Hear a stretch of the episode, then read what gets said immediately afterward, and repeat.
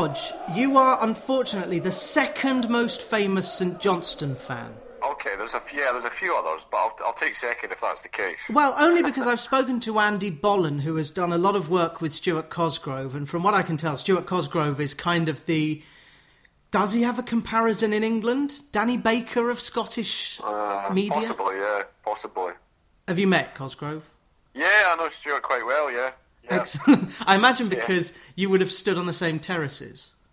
Yes, we've um, away game. He goes to quite a lot of away games actually, as well as home games. So yeah, met met Stuart a few times, and also through kind of Scottish media work as well. Yeah, so I know Stuart pretty well. That's very good. And who else is a St Johnstone fan that you know of, that I'd know of? Uh, A- well, Eilidh Barbour, who's on, Sky, BBC presenter. Yeah, Ailey plays a lot of golf as well. So yeah, she's a fan. Grew up in Perthshire. Colin McCredie used to be in Taggart, the actor. Mm-hmm. He's Saints fan. Uh, Jo Wilson, Sky Sports News. Yes, I know that name. Yeah. Um, Presenter, um, she's a fan. And we've got we've got Eve Muirhead, uh, curler, uh, won an Olympic medal a few years ago. So yeah, we're we've, we're multi-talented. Jesus. Well, my football team is supported by Chris Stark, um, Elton, uh, Luther Blissett. Can you count Luther if he was a former player? Um, yeah. Do St Johnstone fans have a view of Watford? Because we're a similar sized club. We're not the biggest club, but we are a biggish club. Personally, I'm, I'm not sure. Uh, you know, I think most football fans up in Scotland will follow teams down in England as well. Certainly, my son does as well. And um, I think we always, given St Johnstone's standing, it's try to punch above our weight in Scotland. It's nice to see clubs like, you know, Leicester Story, for example, a few years ago, and, and other clubs like that. Uh, you know, Aston Villa just now getting back up there, West Ham doing well. It's always nice to see the kind of, well, should we say smaller clubs, you know, trying to make an impact again, which is which is great to see. Which I guess is the kind of story of St Johnstone in the last in the last year. Indeed. And we are here, Ed Hodge, to talk about your two books Our Day in May from 2015 and Make Mine a Double, which has just come out, right? Came out yesterday. Yeah, it's uh, we had a club launch at McDiarmid Park in Perth on, on Sunday, so it, uh, it sold really well to fans on Sunday who got to uh, get their pictures with the, the two trophies as well. And uh, yeah, it's on the basically on the market this week. It's um, it's, it's available on all all various websites and uh, and through the club at St Johnstone as well. Indeed. Um, rubbing its shoulder. So you've now got two books on sale in the club. So the older book has had to be moved to the back. I th- I'm not sure there's many copies. Well, I don't think there's any copies left now. That day in May. Wow. It went. It sold really well. You know, obviously printed um, X amount, so it's a, a kind of collector's item for, for the fans that do have it, and uh, I think that's basically sold out now. So that was obviously we brought that out in 2015, a year after, exactly a year actually after winning the cup in 2014. That was Saints' first major trophy in 130 years. So it was fairly significant. If you told me the club would then be winning a cup double seven years later, uh, I, I probably would have laughed. I think most Saints fans would agree with that. So it's been extraordinary, absolutely extraordinary to then to then do this second book with the club.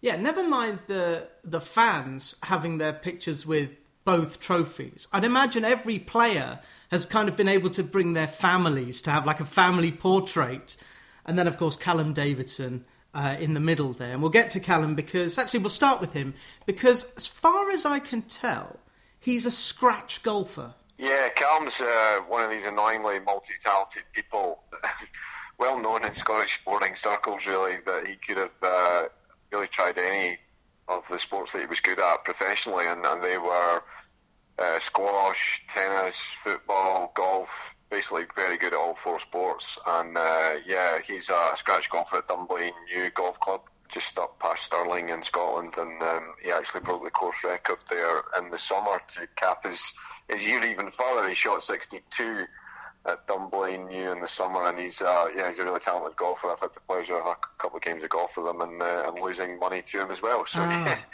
so he uh, goes easy on you when you're yeah, he's, he's, a, he's a great player. He's one of these guys who hits hits greens, and it's really all, all down to the putter. Really, Yep. if he, if his putter is hot, then he's going to score well. He's, he's everything goes straight down the middle. So it's uh, yeah, he's a great golfer, and and yeah, the, the course record added to the the success he's had this year, which is uh, fantastic. I wonder what he thinks is a better achievement because wasn't his dad the course record holder? I think it was his uncle, Uncle. from memory. Or uh yeah, certainly a family member from from what I can recall. Yeah. Yeah, it's, I think it's it's obviously an individual sport. It's all, all up to you. I think he said the same about tennis and squash. Really, if you wanted to do them professionally, but going down the football route, you're obviously part of a team. So I think he always felt there was a better path to success there. And I think that was that's been proved right with the career he's had and the clubs he's played for. So he Um, he adds his name to the chronicles of great Dunblane sporting heroes. Has he played golf with Jamie or Andy or Judy? Murray? Yeah, he he knows the family pretty well actually, because Dunblane's obviously a small community, as as most people know, and um, it, it is quite astonishing when you think about it. Bec- You know, I grew up in a little village called Braco, which is which is just past Dunblane. Dunblane itself is not particularly large, so so for Dunblane to have these connections now in terms of sport, particularly with Jamie and Andy, and then obviously now with Callum, is incredible. And and Callum, yeah, he knows, as I say, he knows the family pretty well. He played golf with Jamie ahead of the Scottish Cup final because Jamie's a, a Hibs fan, so.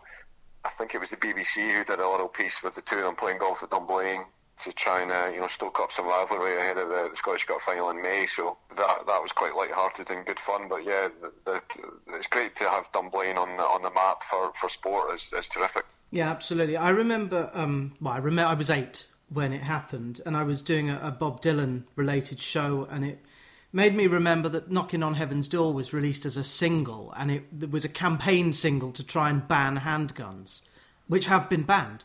Um, and it, it took that horrific tragedy to to make it happen.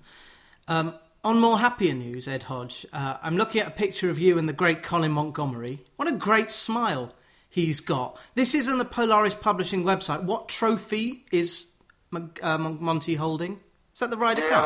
that, yeah, that'll be the Ryder Cup. Yeah, that was. Um, I did some work with Colin. I, I was delighted. That was the first book I did back in 2013 ahead of the, the Ryder Cup at Gleneagles. But uh, again, was uh, having grown up in the area, it was an absolute honour to, to work with Glen Eagles and, and some, some big names on that particular book with, with the hotel. So uh, yeah, that was a, that was a fun day with Colin when we did some. Uh, I was working with Scottish Golf at the time actually, and we. Uh, managed to grab Colin on that particular day to do the course guide for the for, for the book on the ahead ahead of Ryder Cup. So yeah, Colin's uh, Colin's uh, great to work with actually on, on, on projects like that. Yeah, he seems like a very nice man, and he must have been a great captain. Was that the year he was captain at Gleneagles, No, he'd been or was that in the states? yeah. Um, no, captain Gleneagles is Paul McGinley. Uh huh. Uh, Colin had been captain down in Wales in 2010. Uh, it came a bit earlier than, than even he expected. I remember at the time, and he uh, he helped uh, Europe to victory in 2010 at Celtic uh, Manor. Celtic Manor, yes. quite, quite a wet Ryder Cup from memory. Uh, and Paul McGinley was in charge when uh, Europe won uh, Gleneagles in 2014. Yeah. Um, Duel in the Glen, Gleneagles Golf and the Ryder Cup. Uh, and you've also written behind the Ryder Cup, the players' stories. I mean, notionally, we're here to talk about football. Don't worry, we'll get there.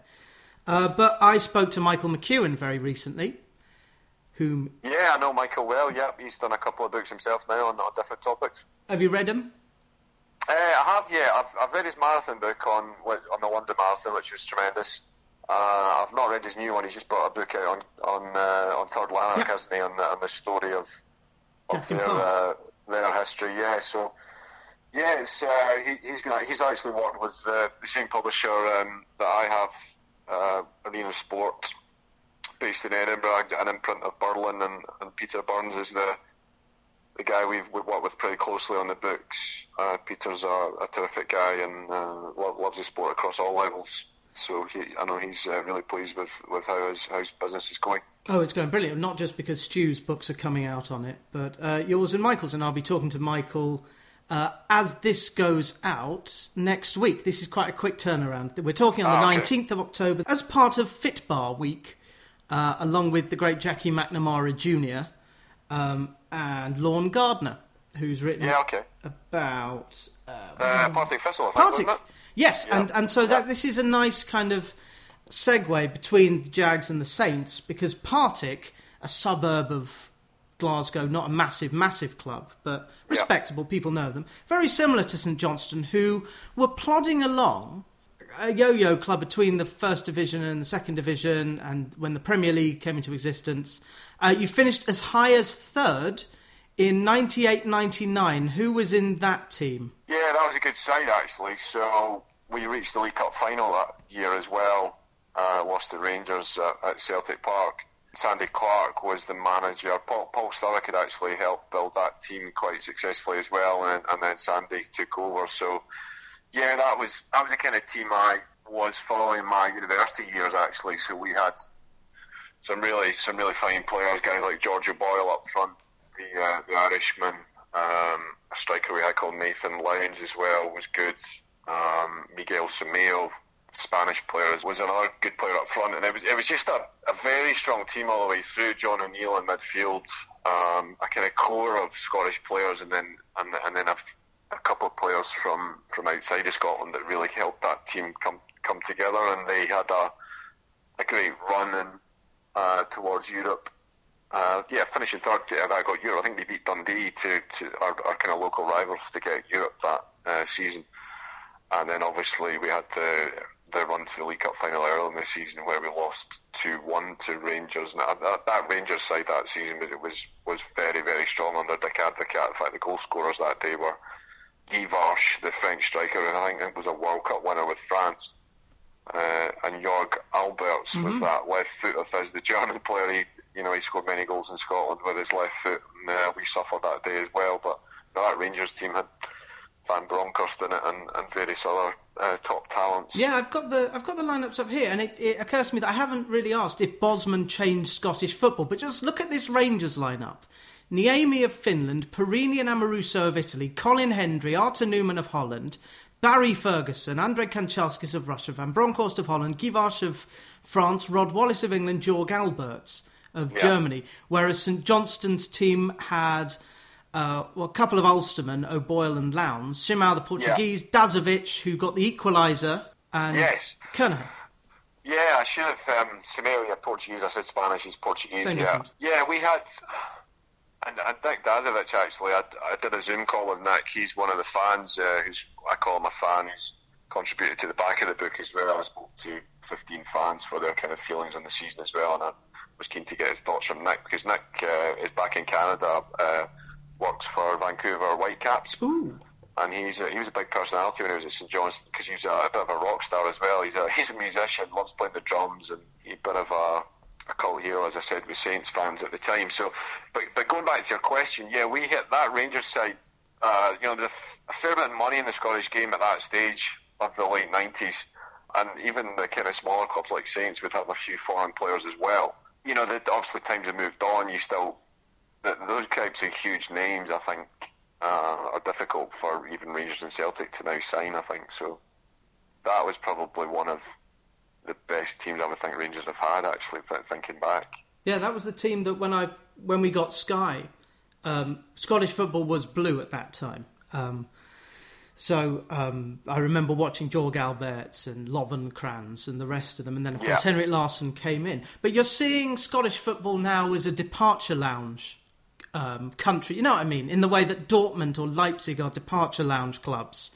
You you kind of you go there, you get your value up three times, they sell you on, um, and we see that with Edouard, who played at um, the Emirates last night yeah, for Crystal Palace. About, yeah, I was just about to mention that because mm-hmm. my son's uh, he, as well as my, get my son into St Johnstone, he, he follows Arsenal passionately for the last three or four years. I, th- I think really since Sanchez and yeah um, enjoying their enjoying their pa- passing football, and he, he just loves watching their style. And so he was he watched the first half last night. We had school today, so uh, he, couldn't watch the second. So he, he, missed a lot of the drama in the second. I had to explain it to him this morning. But yeah, that was a Edouard is is another example of of maybe English fans have not really been aware of what he's done at Celtic. And the goal he scored last night was kind of typical Edouard finish, where he he doesn't have a lot of back lift, and then he'll he'll he'll strike it quite early, and then you know the power just beat the keeper last night. So. So yeah, Celtic have been very good at that the last few years. Uh, Van Dijk's another one, obviously mm-hmm. as well. Who, who, left? Yeah, yeah. They've, they've made a lot of money from transfer fees, and that that was certainly helping them to to win the nine titles in a row that they did. Everything just kind of you know fell apart really last season for them. The way the you know maybe maybe it was just too a season too many for some of their players. They've certainly done well from the, the transfers, and I think the the Rangers side at the moment is, is quite stable. The one that Gerrard now built, so Celtic have got a big transition yeah. season at the moment. Lots of uh, good English pros at Rangers. Sorry to bring it up, but uh, no. Rangers beat St Johnstone 2 1 a couple of weeks ago. St Johnstone have won, won two of their first nine games. It's not a crisis, it's just getting used to the season. But you're not worried yet?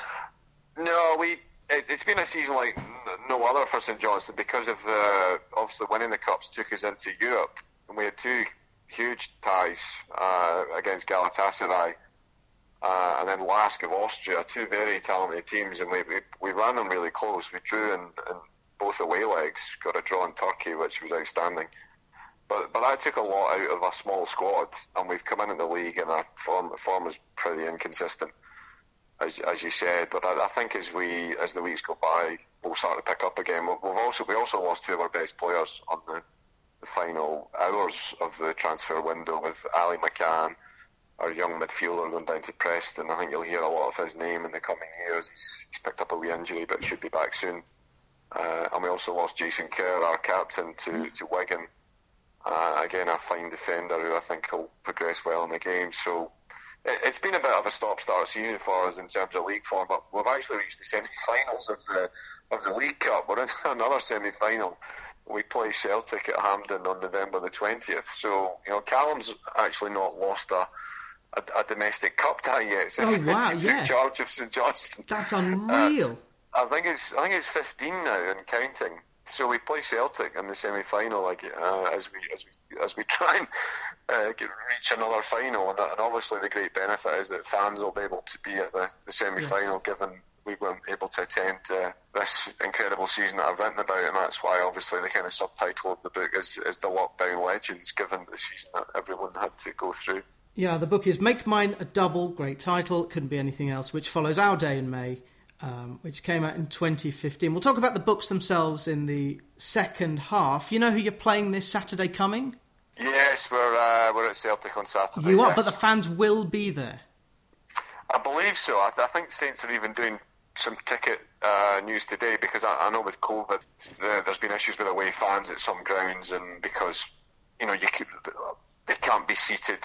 Um, you know, the, the the, the fans can't be seated near the kind of dugout areas, so players are having to be moved and things like that. So I think there's been issues with the away fans at some of the bigger clubs, but I, I believe that's now that's now changing. I, th- I, think there's Hearts fans at, at Rangers on, on Saturday for their draw, so it's it's great to see away fans back into the grounds because it's um, it makes such a difference. I think even for the atmosphere for, even the home fans to, to have their away fans there as well. Well, I live very close to the Vic in Watford, and Watford lost 5 0 to Liverpool. It, it was Ranieri's first game. As Johnny Lew famously said, all Watford managers are interim managers. Uh, Ranieri, probably the most garlanded of all the, the ones we've had. But Mo Salah scored this amazing goal where he made Craig Cathcart look plat- platypus footed. And one can only applaud. And some imbeciles uh, were against clapping genius. Um, is it very it's less partisan at St Johnstone because you're so used to seeing in, impeccable talent there, and you're quite friendly to visiting fans and visiting teams. You never hear St Johnstone fan caught in crowd trouble. It seems to me the Saints are a nice club, full of nice fans. I think Perth as a city has that reputation. It's, it's a lovely part of the world. I wouldn't say we're a, a raucous fans group. You know, we've we've actually got a, a, kind of group of younger fans who, who, make quite a bit of noise for home games now, which is which is great. You know, they, they really help create more of an atmosphere. I, I think at the moment it's just great to you know I've been to a couple of games obviously since since the restart from COVID, and it's just been great to be at games. I'm trying to get to to any game I can. You know, the, St John's have got 10,000 capacity, and uh, when you've got 8, 9, 10 in there, it's actually a, a great atmosphere. Um, you know, we've got Hearts at home next Wednesday, which I'm going to try and go to because Hearts will probably bring up two or three thousand fans for a, for a midweek night under the lights, which is which is always a great little occasion as well. So it's just great to be back. I think everybody's the same, isn't it? If you're attending football matches, whatever league you're in, just to have this buzz again of of, of going back to games. Um, it, you know, it's incredible how much you actually miss it, and um, and being at being at grounds again, and it's just wonderful. It's not just the game. I mean, there, there's 90 minutes or 180 minutes a week, but there's all the other hundreds of minutes surrounding it Yeah. where you're anticipating or post mortemizing, which is not a verb. Um, but it's great to see Edinburgh clubs. I lived in Edinburgh for five years. I studied classics and stayed there an extra year. I didn't go to Easter Road or Tynecastle much. I remember going to Tynecastle and seeing Jamie Patterson playing as a winger, thinking, this guy looks good. And he's now to become a number nine, amazingly, like Gareth Bale. Uh, Hibs, this was 2012 I went to Easter Road. It wasn't a particularly endearing game, but the Edinburgh sides have really pulled their fingers out. I don't know if it's just what's going on off the pitch is complementing what's going on on the pitch, but there seems to be the, the Rangers clubs and Partick and the Dundee clubs and Aberdeen doing quite well. And now Edinburgh uh, is fighting back. So the health of Scottish football, relatively, is pretty good, and it means St Johnstone are um, well one of the eight biggest clubs in the whole of Scotland. Last season finished fifth. In the aborted season of Corona, finished sixth, seventh, and eighth before that. But three fourth placed finishes uh, 14, 15, 15, 16, 16, 17. Did you keep hold of the players in that era? Yeah, we had uh, Tommy Wright, obviously, uh, you, from the history you might have read, came in as, as manager from 2013 and, and actually won the Scottish Cup in his first season in charge, which was which was just astonishing. And we did manage to keep most of the players. We, uh, Stevie May scored 27 goals in that season. He was basically our our talisman, the, the man to look to for that entire season. Just a young lad coming through the ranks, developed by the club, and you know played a huge part in the the season that we had. You know, and obviously the title of that book is Our Day in May, and that, that was a slight nod Ah, to, to, to good. slight nod to Stevie as well because you've obviously we won the, the cup in May, but the the goals and the impact he had that season was was quite incredible. But sadly we couldn't keep him, and he he went down south to Preston, Sheffield Wednesday, and picked up a couple of bad injuries, and uh, it didn't quite work out from down in England. He went back up to Aberdeen, and quite incredibly he uh, he signed for St Johnstone again, and uh, he, he's now won three trophies with St Johnstone. He's one of three players, along with David Wotherspoon and Michael O'Halloran, who were part of the 2014 team who won the cup, to, to now have three winner medals with St Johnstone, which is an unbelievable achievement. O'Halloran is now in his third spell. What does he know about yeah, the club Michael- that means he keeps coming back? Yeah, Michael O'Halloran. Yeah, he he said that actually to me, uh, and that's in the book as well. He, he plays his best football at St Johnstone. It's he, as you say, he's been he's been at Rangers. He's he, he went abroad as well, but he's he's kept coming back, and uh, he, he does play his best football. With us. It's, it's there's something about St. Johnstone that's had that with some players down the years that they've left, it's not worked out, they've come back, they've kicked on again. Liam Craig went to Hibs, didn't quite work out, came back, and Liam's now a double winner, a huge part of our success the last few years. And I think if you look back at the last decade, and, and go back to your question about players that uh, we've kept, that is a key success uh, for the club of the last decade, is that there's been this level player who stayed at the club uh, for eight, nine, ten years, and has just kept kept the whole thing moving along nicely. Uh, Liam Craig, Murray Davidson, uh, are players are players just now who, who who come into that bracket. But before them, you had the guys who won the cup in 2014 had been there for a while as well, and then stayed on longer, and, and they were like Chris Millar, Dave Mackay, Fraser Wright. There, there, there've been like names that are just constant in St Johnstone's history over the last decade, and, and that is clearly a reason why we've had success because people have wanted to stay at the club, and, and the, the the way the management has worked as well. It's it's been a bit like the Ryder Cup um, scenario going back to golf because it's it's been like a succession plan within the club that you know we've generally looked within the club or not gone too far afield to bring in a manager and just kept things moving on. You know, Saints have only had like I think it's five managers in the last fifteen years.